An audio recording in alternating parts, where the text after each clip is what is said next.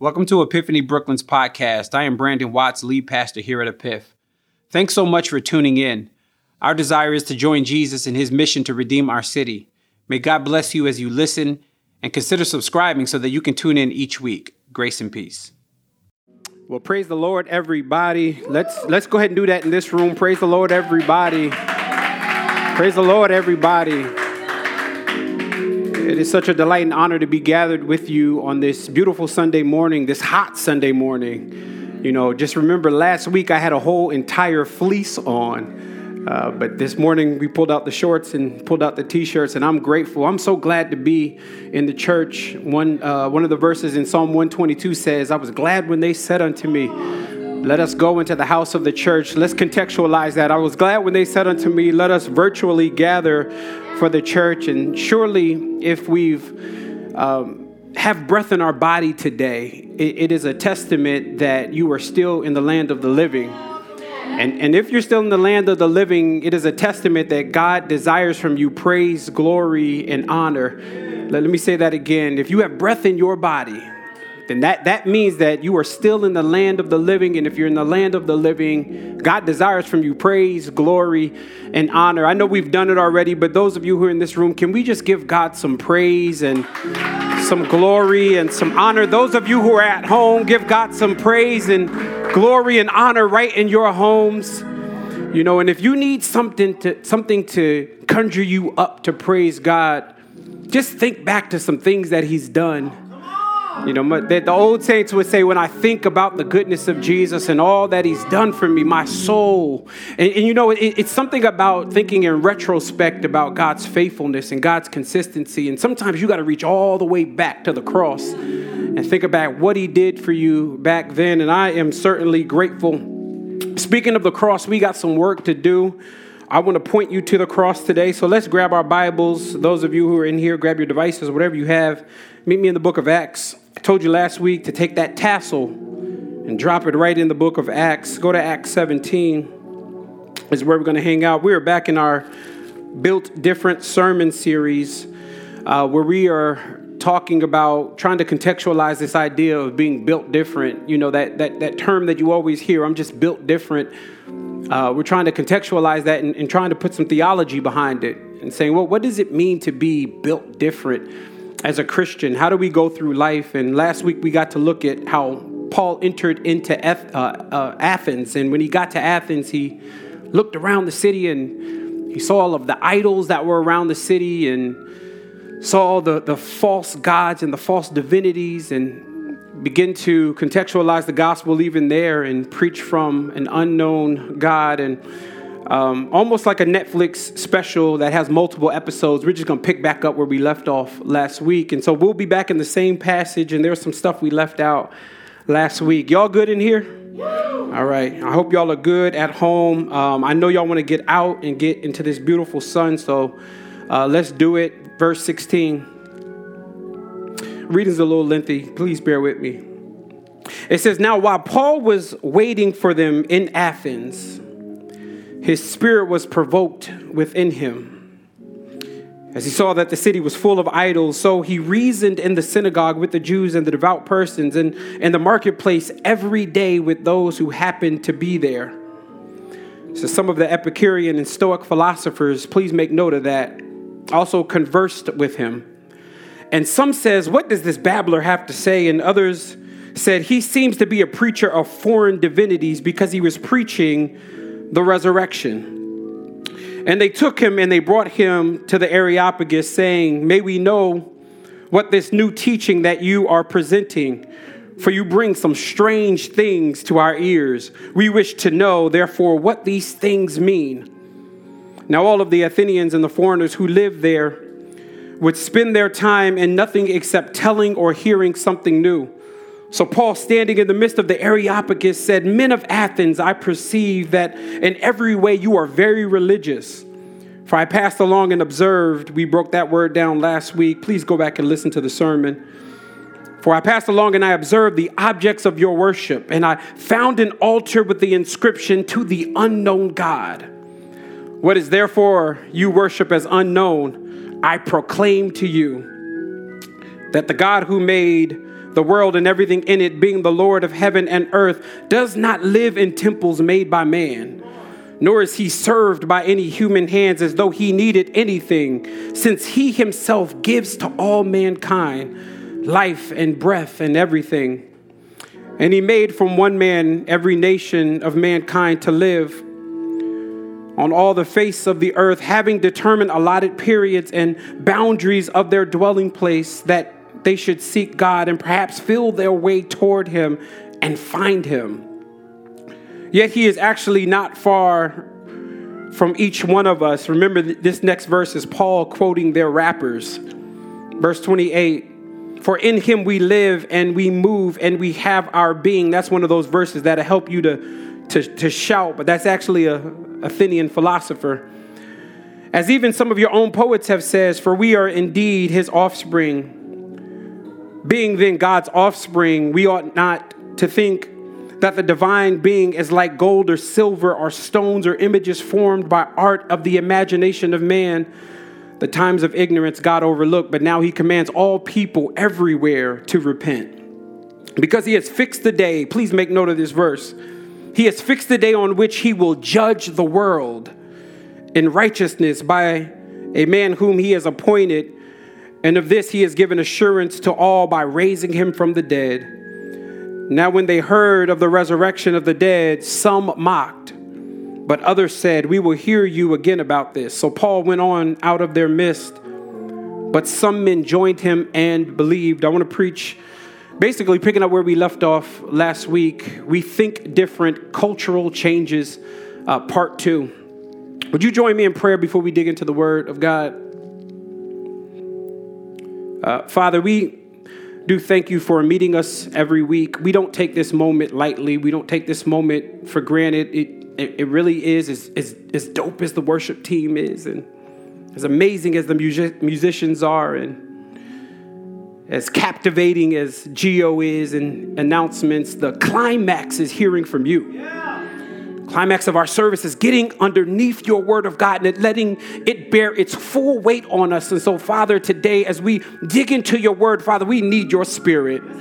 We need you to dwell with us. We need you to be with us. And I'm grateful, oh God, that you are not confined to one space, but you are here and you are at somebody's house right now. And so, Father, I pray, oh God, as this word goes forth, I pray that you would let it accomplish exactly what you said. It, I, I know it won't return void. I know it transforms lives. I know it saves. And so, Father, would you do your God thing? The stuff that we we can't put strategy behind. The stuff that we can't plan. But that stuff that you just drop from heaven and change our worlds. Father, would you give that today? It's in Christ's name we pray. Amen. Cultural change, changes, part two. I promise you, I'm not just saying this because I'm a I'm a pastor that uh, really does love to preach um, and, and preach on a consistent basis here, weekly here at this church. Uh, but preaching is important. Let me just be really clear. I, I think there's a there's a, lo- a lost love for this moment uh, in, in preaching, because I think a lot of times, you know, we, we don't realize how much we need preaching in terms of our spiritual formation. A lot of times we think about the spiritual disciplines. We think about fasting. And yes, you should do that if you're growing in your faith. We think about prayer. You know, that is absolutely a spiritual discipline. But I think we neglect the hearing of the word of God actually as a spiritual discipline. If you've trusted in Jesus, you trusted in Jesus because you heard the word, you heard the gospel, and maybe it wasn't in this setting where there was a pulpit and someone yelling at you, but maybe it was a friend sharing the gospel with you. Maybe it was a loved one. Maybe it was a family member. You know, Paul picks up the pen in Romans chapter uh, Romans chapter ten, and he, he asks three important questions about preaching. He says, how then will they Uh, call on him who they have not believed, and how are they to believe in whom they've never heard, and how are they to hear without someone preaching? Amen. Preaching is absolutely important. Preaching has the ability to save the lost and strengthen the found at the same time. Let me, let me say that again. Preaching has the ability to save the lost, but strengthen the found at the same time. We're back in this book of Acts, and it's interesting, we're in Acts chapter seventeen. We've just kind of parachuted in, and I don't know if you spent any time at all this week just reading through the book of Acts. In fact, I would I would encourage you to work through all of, uh, of, of the book of Acts. It's such a narrative, such a great book of, of just stories and how the early church got birthed. But if you read back from Genesis, um, uh, from, from Acts chapter one all the way up to Acts seventeen, preaching is a prominent figure with, within the book of Acts. In fact, if you look back at, I think the first sermon we found recorded in the book of Acts is Acts chapter two. three thousand people get added because of preaching. Peter then goes on to preach in Acts chapter three on Solomon's portico, and people get saved. He then goes on to preach in Acts chapter ten, and people get saved. Look at Philip's sermon in Acts chapter eight. I mean, Acts chapter eight, all of Samaria is getting saved because Philip is preaching the word of God. Even if you look at Paul, Paul had a banging sermon in Acts chapter thirteen. And here we are back in Acts chapter seventeen. And what's interesting and unique about the sermon that Paul preaches at the Areopagus is it's a lot different. It is the first time we've got to see him preach to people who believed in a multiple setting of gods. Well, what do I mean by that? And all of the sermons that I just named, those men were preaching to people that, that believed in at least one God. They were preaching to the Jews. They believed in God. They just didn't know how to get to him. They didn't know Jesus actually was the connection to get to God the Father. And even if you look at the sermons, they were preaching to God-fearing Gentiles like Cornelius. But here we have a unique sermon in Acts chapter seventeen at the Areopagus where the, the, the, the, the, the philosophers that were there, the pagan philosophers that were in the audience were uh, what, what you call polytheistic. They believed in a multiple of gods. They believed in a range of gods. They believed in gods like Zeus, the god of clouds. They, they believed in gods like gods like uh, Demeter, which was the fertility god.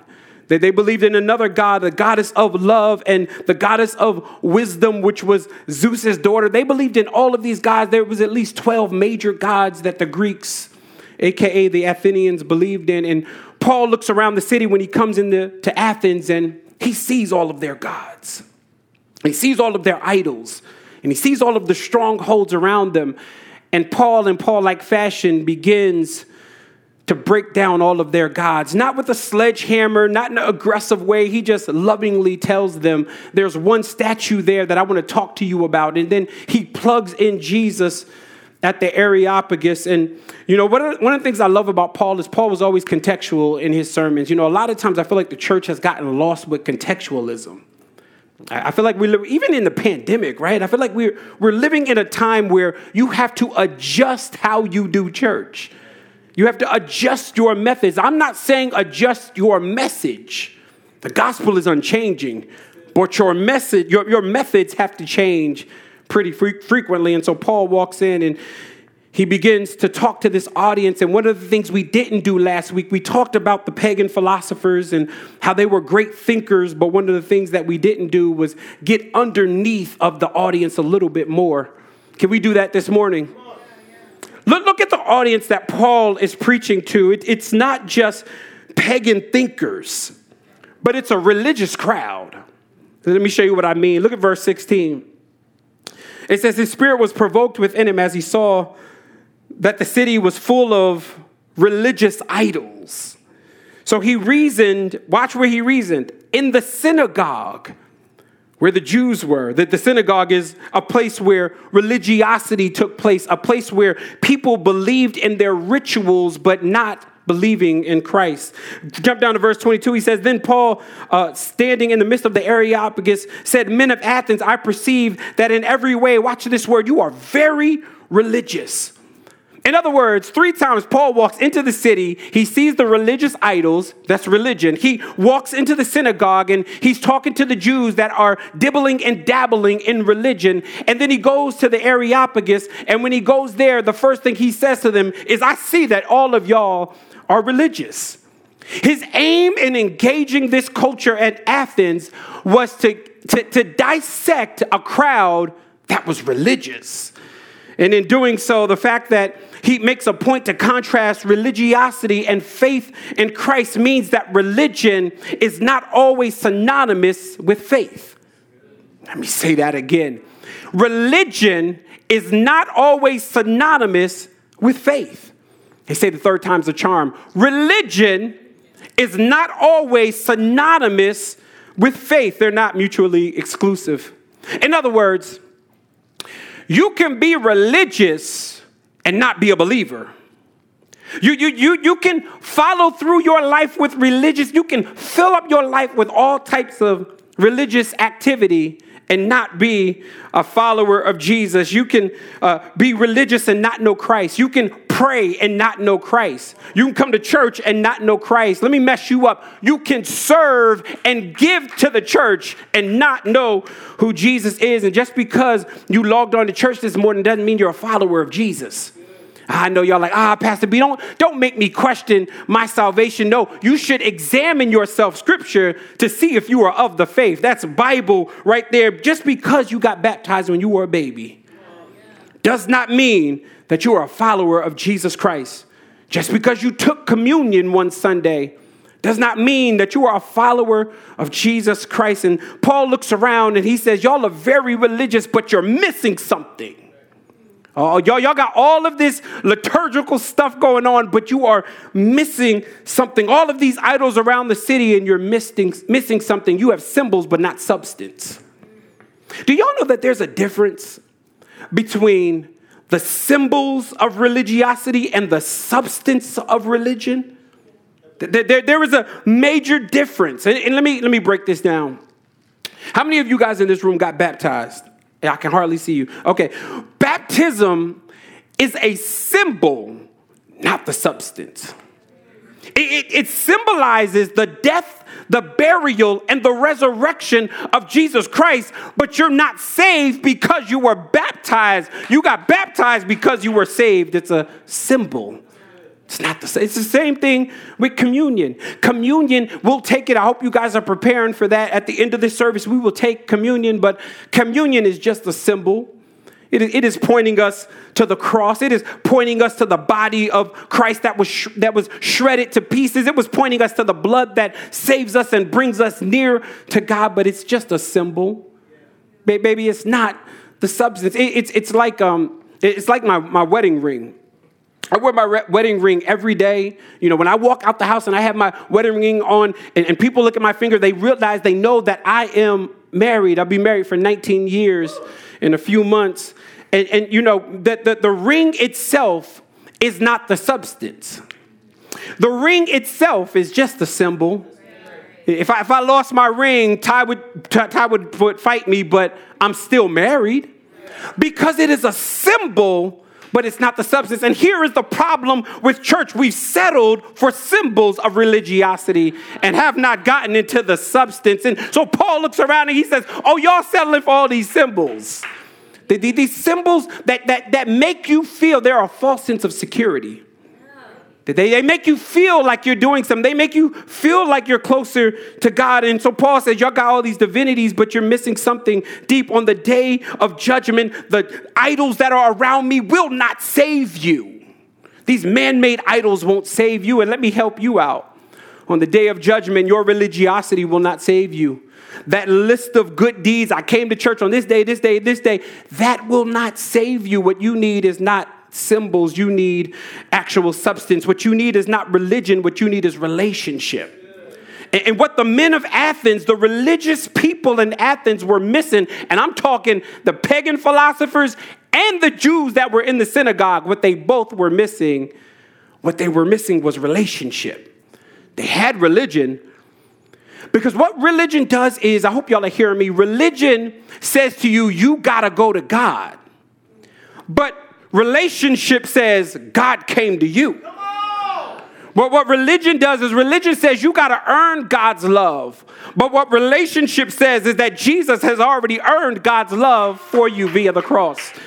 What, what religion says is you got to clean yourself up before you can come to God. But what relationship says is Christ has already presented you as spotless and holy and blameless and without reproach. God has given us what we need in relationship, not in religion. So don't settle for religion. Don't settle for religion. I hope y'all are hearing me. When you can actually have a relationship, don't settle for just coming to church.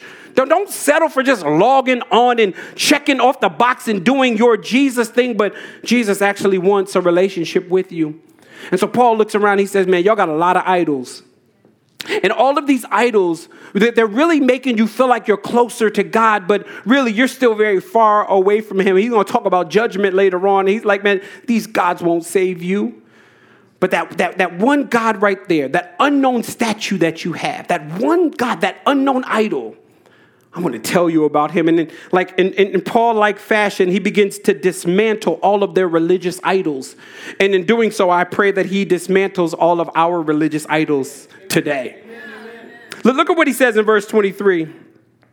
Verse twenty-three, he says, for I passed along and I observed all of the objects for, of your worship, and I found an altar with the inscription, the unknown God, what is therefore you worship is unknown, I proclaim to you. The God who made the world and everything in it, being the Lord of heaven and earth, does not dwell in temples made by man, nor is he served by human hands, though he needed anything. It says, since he himself gives to all mankind life and breath and everything. Paul, in his distress, when he sees the city has many gods, he dismantles and de- deconstructs their gods, and he tries to replace it with the one true living God. In a few simple verses, basically what he said was, the God that I serve created everything. Now, you got to remember, they had at least twelve gods that did different things. One that created the clouds. And he's like, the God that I serve created everything. The God that I serve is the sustainer of life. He even goes on to say, the God that I serve is the ruler of nations and the one true and living God. He is the one that, that upholds everything. And what's interesting about him saying that is it's, it's almost like he's saying, newsflash, this God that I serve is too big to be held in your little temples.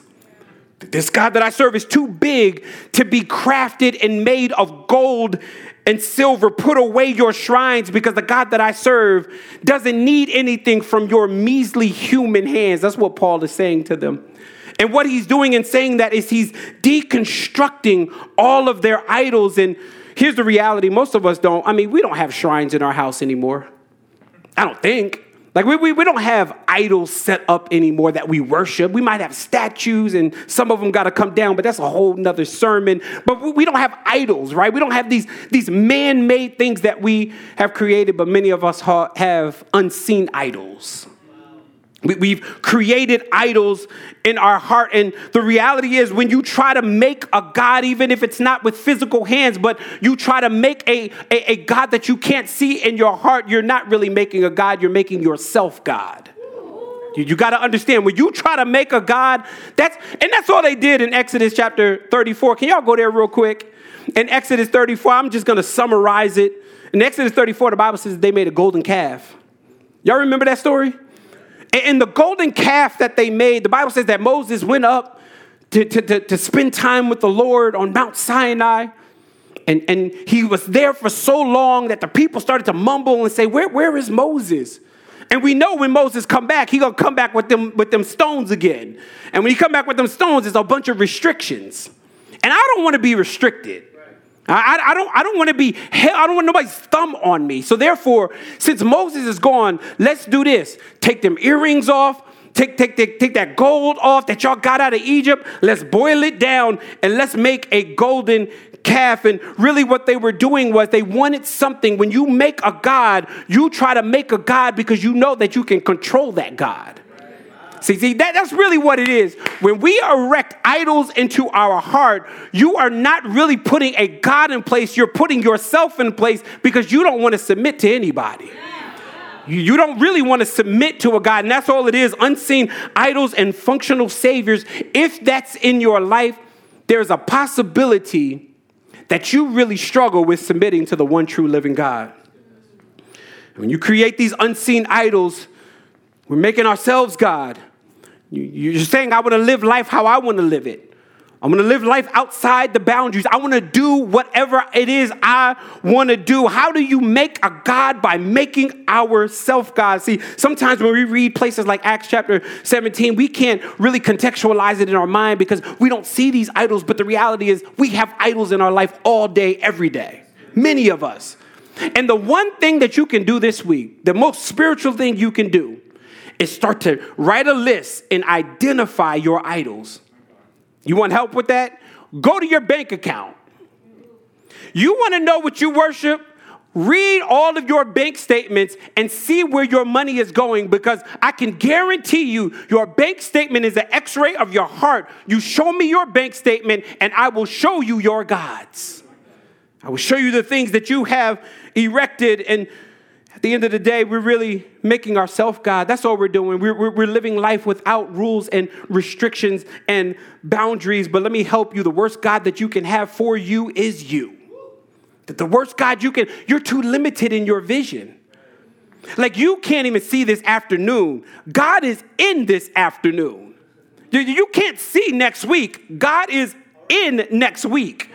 You, you can't see ten years from now if God doesn't come back. God is in ten years from now. Your vision is too small to be God. So Paul is like, look, y'all got all of these idols and y- y'all made them by hand, but let me promise you, your little temples can't hold the massive nature of our God. The God that I serve, he says here, he created everything.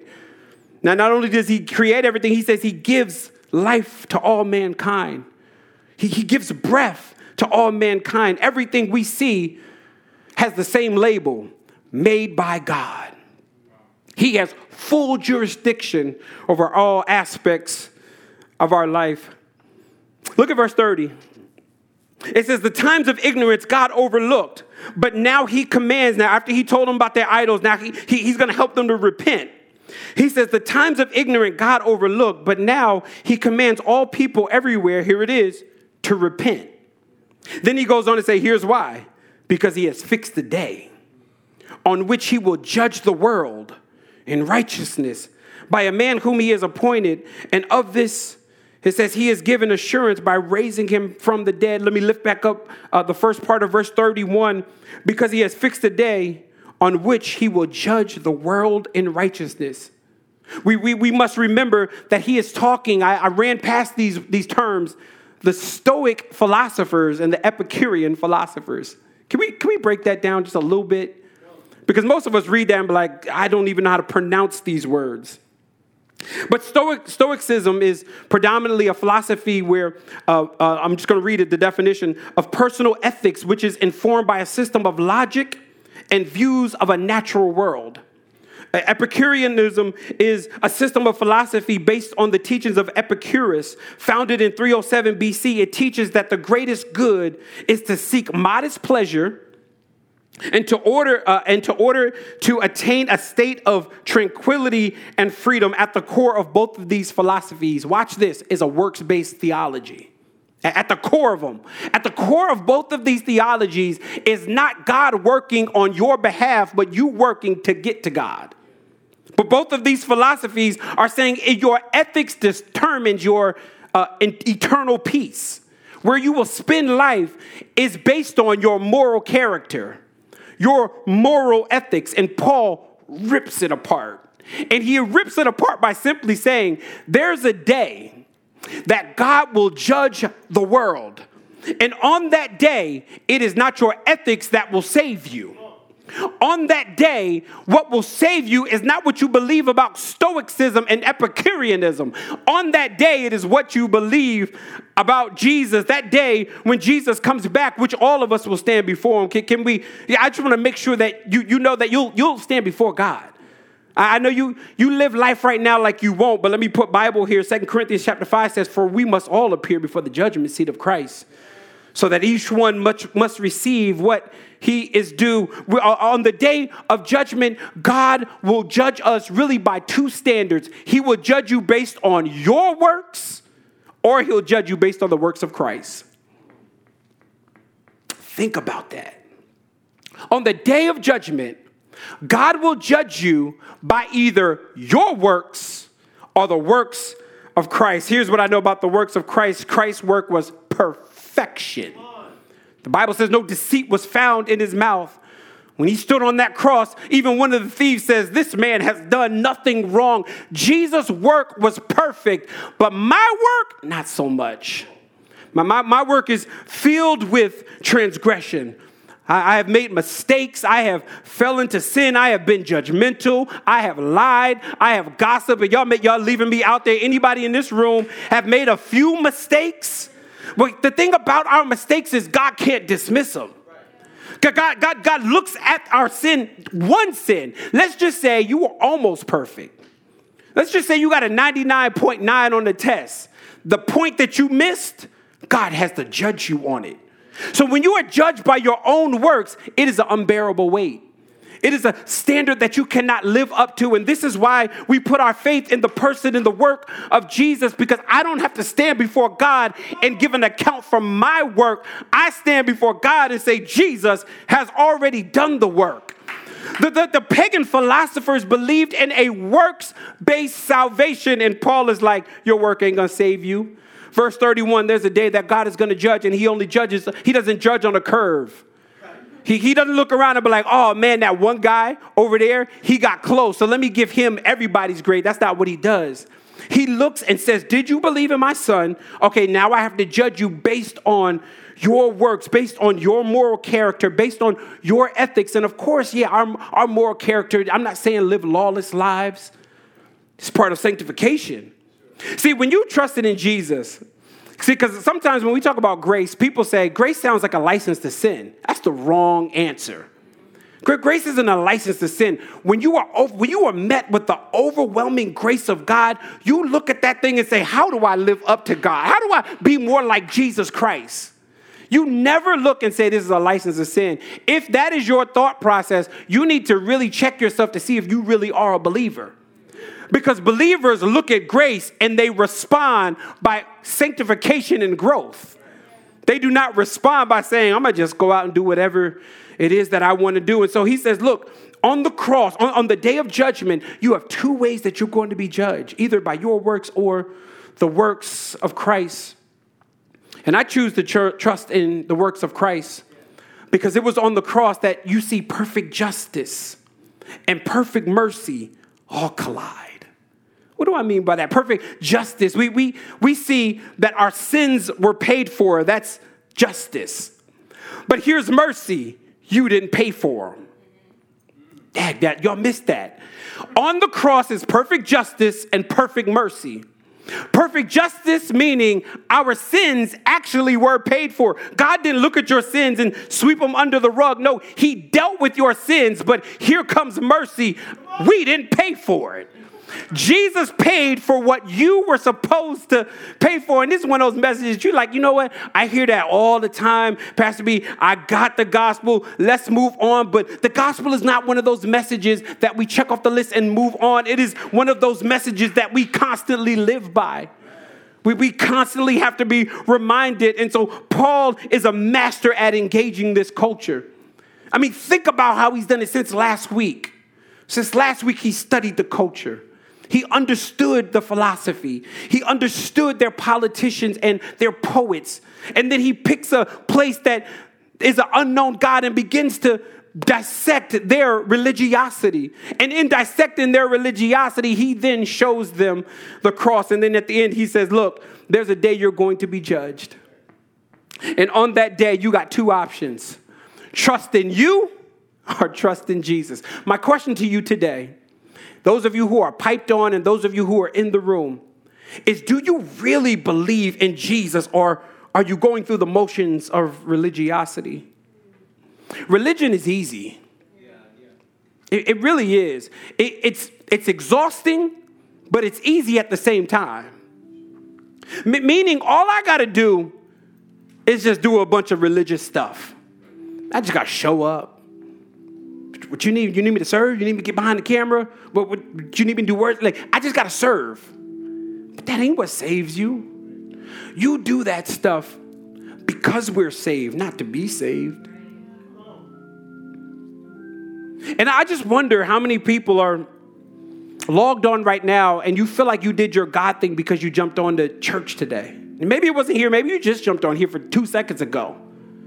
you just came from, you know, virtual church, makes it real easy to church hop these days, which I don't mind. I listen, when I leave here, I look at three or four other churches and listen to three or four other sermons. I'm, I'm not hating on that. But what I'm saying is that don't save you, man. That, that, that, that, ain't, that ain't fulfilling. What is fulfilling is a relationship. And what Jesus wants is he wants to smash all those idols in your life. And in smashing those idols, he wants to deconstruct and reconstruct. In the, in the, in the same place that you worshiped other stuff, Jesus wants jurisdiction. In, this, in the same place that you, you ran hard for, for other little gods, Jesus wants jurisdiction. Who is it today that I'm talking to that you have many gods in your life? You have a bunch of idols in your life. Your life is like Athens. If we, if Paul walked into your life, would he have seen as many idols as he sees in Athens? I, I wonder that. And as, as I land the plane here, I, I really want you to consider the stuff that you call relationship. What is that stuff? Well, what is it that you're doing and calling it a relationship with the Lord? Have you really put your faith in him? Let's pray. Father, I thank you, oh God, for exposing to us today that we might have idols. We, we, we, we might have built some things in our life, not intentional. Like, God, God we don't we don't have shrines hanging in our house. We we don't we don't have the goddess of Artemis hanging in our house in twenty twenty-one. That that's that's not our flow. It's that unseen idol. It's that sin. And some of it's not unseen. Some of it is seen. Some we make idols out of good stuff, Lord. Many of us have made idols out of that relationship. That could be a fruitful relationship that bears fruit for you. We've made an idol out of it. Some of us have made idols out of our jobs, the place of provision that you have granted us to dwell and to be and to make money. You have made an idol out of it. Made idols out of our career and idols in getting on whatever it is in the next season. Y'all know we live for next seasons. And we've made an idol out of all this stuff. And so, Father, the way Paul walked in and said that stuff won't save you, Father, would you help us today? Would you give us a hyper-focus this morning to look at Jesus, the, the only one in which is acceptable by you. Father, I think about when you looked down and said, in him, I am well pleased. He's the only one that you're pleased with. And so, Father, when we give our faith and our trust in him, you now accept us and be you're pleased with us, despite the fact that we've messed up, despite the fact that we made wrong decisions, despite the fact we ain't always did the right thing, despite the fact that we didn't cross every T and dot every I, yet we are acceptable, not just because, not begrudgingly, but you looked at us and said, perfect, because Jesus was perfect. Father, I pray, oh God, today that the idols would come down. That the, the, the idol, I, I know this is a little bit, the idols would fall away out of our life. So, Father, I think priority one today is for us to be exposed to what our idols are. So, Father, would you help us this week? Let us do soul search. Help us to look deeply so we can find those areas. And then after we find them, may we do like verse thirty-one, repent, because the day of judgment is coming. It's in Christ's name we give glory. Amen.